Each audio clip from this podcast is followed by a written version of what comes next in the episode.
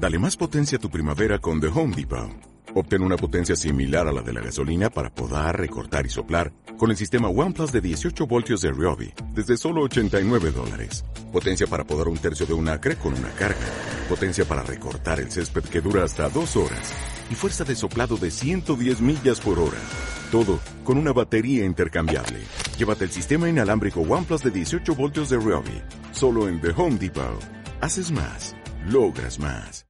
Dicen que Rómulo y Remo fueron los fundadores de Roma, dos gemelos que mamaron de una loba hasta que se hicieron lo suficientemente fuertes como para crear uno de los imperios más longevos y crueles de la historia.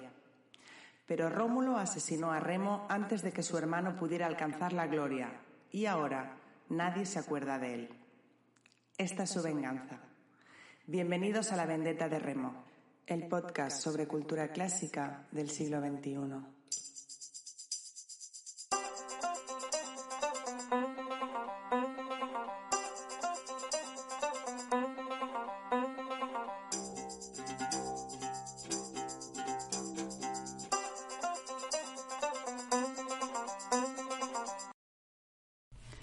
Capítulo 18. Echarse una agüilla.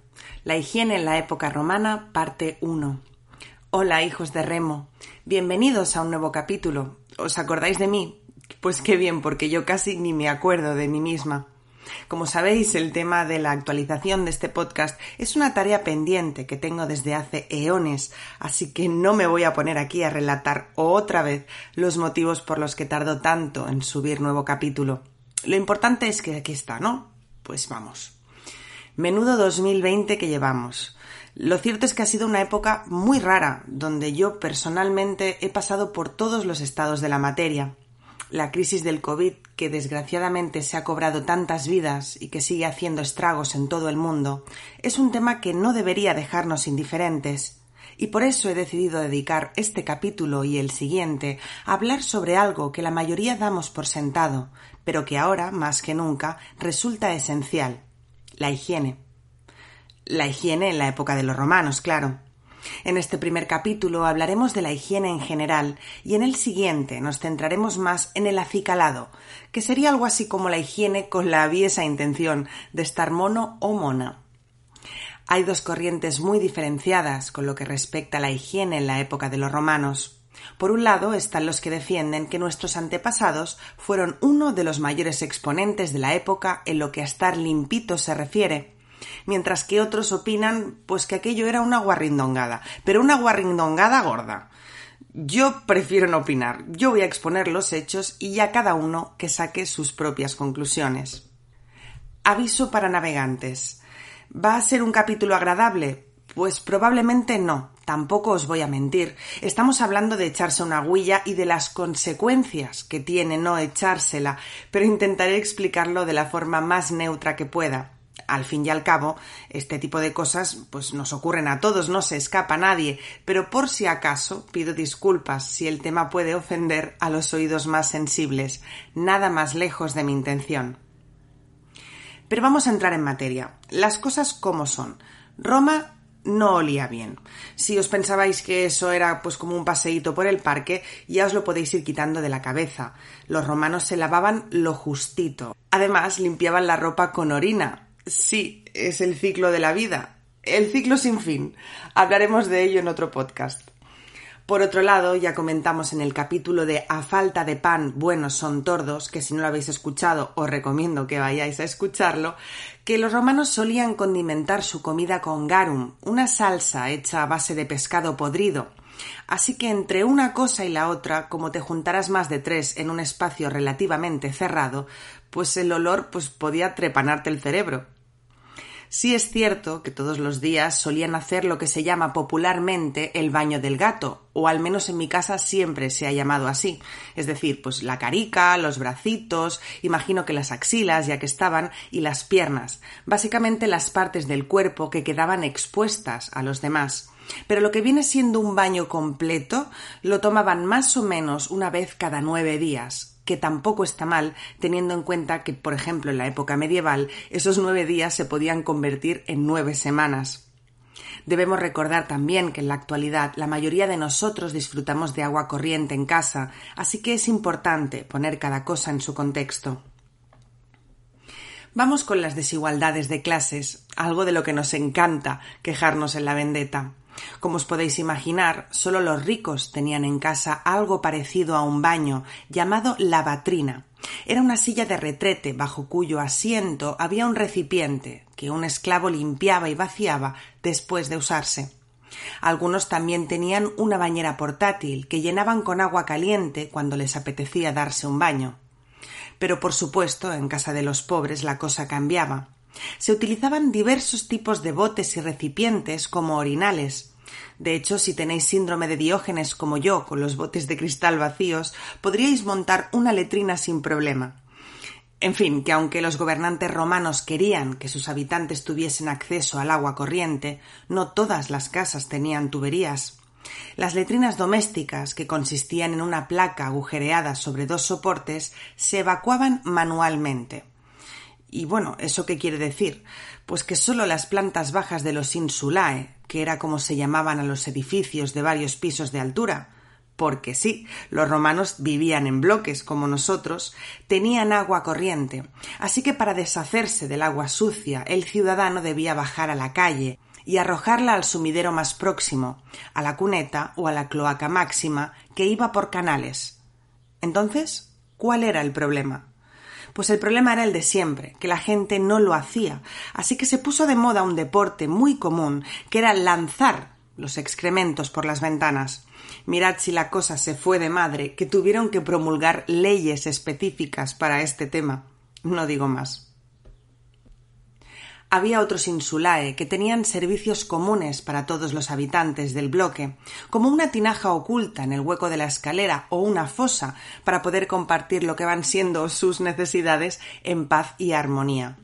Y es que lo de hacer sus necesidades en público era algo bastante habitual en aquella sociedad y nadie, repito, Nadie, desde el más humilde campesino hasta el más excelso de los senadores, se avergonzaban de hacerlo delante de los demás. Es por eso que para garantizar un mayor bienestar y una relativa limpieza, las autoridades instalaron vertederos de basura y letrinas por toda la ciudad. Las letrinas eran públicas y colectivas, salas espaciosas en cuyas paredes había una banqueta de mármol con agujeros ovalados, tal cual. Ahí se sentaba el personal sin intimidad ninguna, mientras estaban de charleta, pues qué sé yo, hablando de, de, pues, de cómo habían subido las lechugas de precio o de la última ley que se hubiera decretado en el Senado.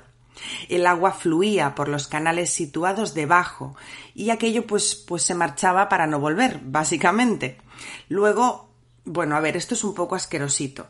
Eh, cogían un palo con una esponja en la punta y se limpiaban. El problema es que el palo también era público. Quiero decir que cuando habían terminado lo dejaban remojando hasta su siguiente uso.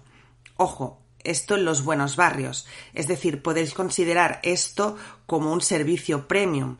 En los barrios pobres, pues dudo que los asientos fueran de mármol, evidentemente, y que contaran con esponjas para lavarse. Más bien contaban con un invento bastante innovador y revolucionario, debo decir, llamado su propia mano. Sí, ya lo sé. Me odiáis un poco por el asquito que os estoy haciendo pasar. Pero asumidlo. Estos son vuestros ancestros, al menos los de muchos de vosotros.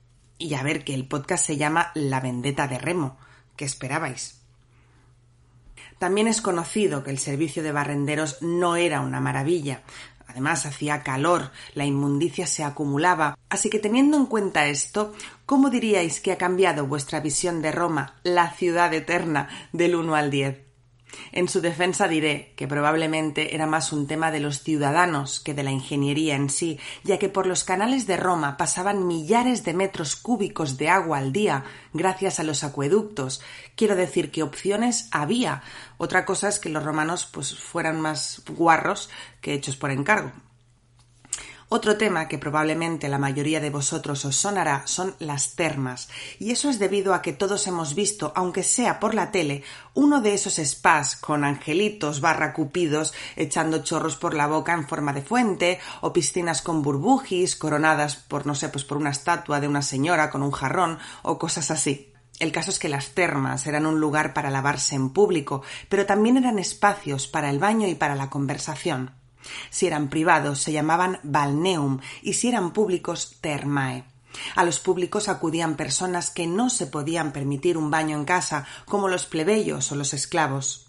Creo que en eso los romanos nos pasaron la mano por la cara, ya que hoy en día serían de muchísima utilidad este tipo de establecimientos a los que poder acceder de forma gratuita o por un pago simbólico. Algunas de las estancias más importantes de las termas eran la palestra, por ejemplo, que era un patio central que daba al resto de instalaciones y en el que se podía hacer deporte. La tabernae, que eran algo así como, pues como chiringos, ¿no? Donde se vendían bebidas y comida. El laconium, que era una especie de baño de vapor, y las tres piscinas más conocidas y que a día de hoy podemos seguir encontrando en muchos balnearios. El frigidarium era una piscina de agua fría, generalmente al descubierto, en la que incluso podías practicar la natación. El tepidarium, que era de agua templada, donde te preparabas para lo que se avecinaba después y el caldarium, que era de agua caliente, una piscina bastante luminosa y decorada, donde te cocías cual centollo. Esta transición de frío a caliente era la joya de la corona de las termas y todo un ritual para los usuarios de estos establecimientos. Y os preguntaréis, ¿cómo conseguían todo eso unos señores que vivieron hace tantos siglos?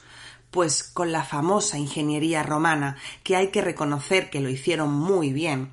Los recursos hidráulicos eran traídos mediante la red de acueductos, sí, acueductos como el que podéis ver en Segovia.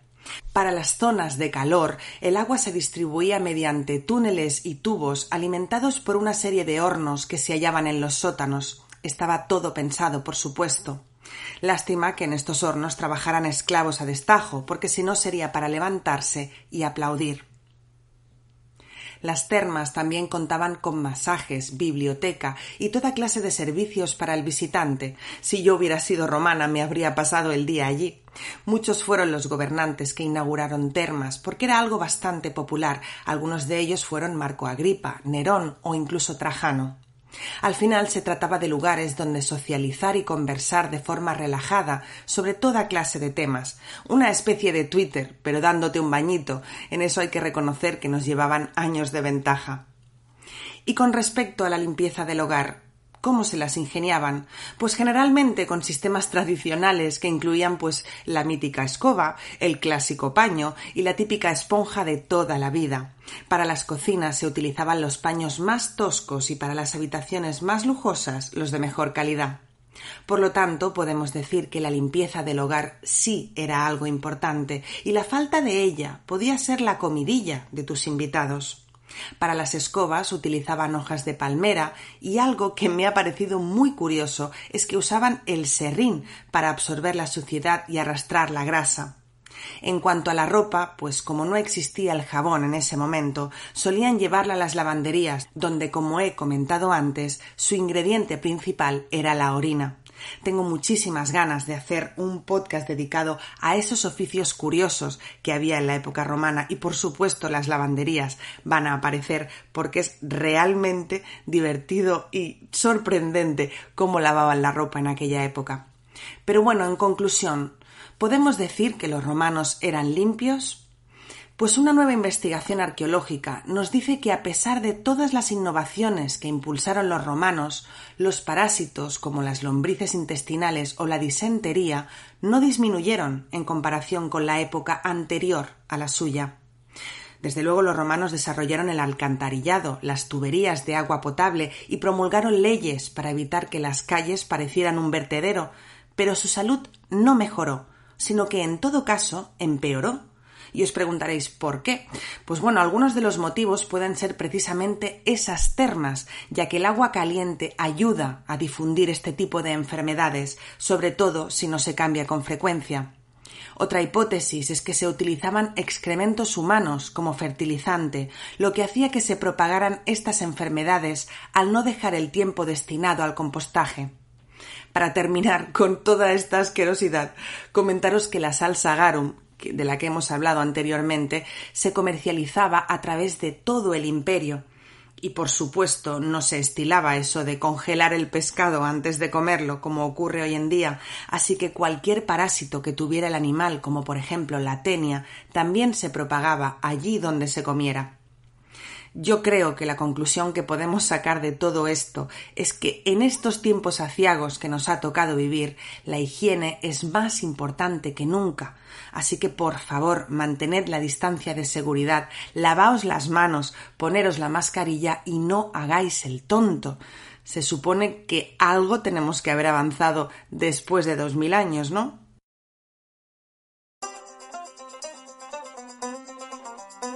Y hasta aquí un nuevo capítulo de La Vendetta de Remo. Espero que os haya gustado. Como sabéis, yo no soy historiadora, yo solo cuento historias y si esta os ha interesado, os animo a que la compartáis y a que me dejéis en comentarios todas vuestras opiniones. Como sabéis, siempre estoy encantada de recibirlas. También os recuerdo que me podéis seguir en Twitter, arroba vendetta de remo, y también os quería comentar que estoy pensando en hacer algunos cambios dentro del podcast, así que cualquier sugerencia será más que bienvenida. Muchísimas gracias por estar ahí un día más, gracias por vuestra por aguantar que no publique tan periódicamente como me gustaría, pero yo me divierto haciendo esto, espero que vosotros también y os deseo que os cuidéis y que os vaya muy bien hasta la próxima vez que nos veamos. Un besito enorme. Chao.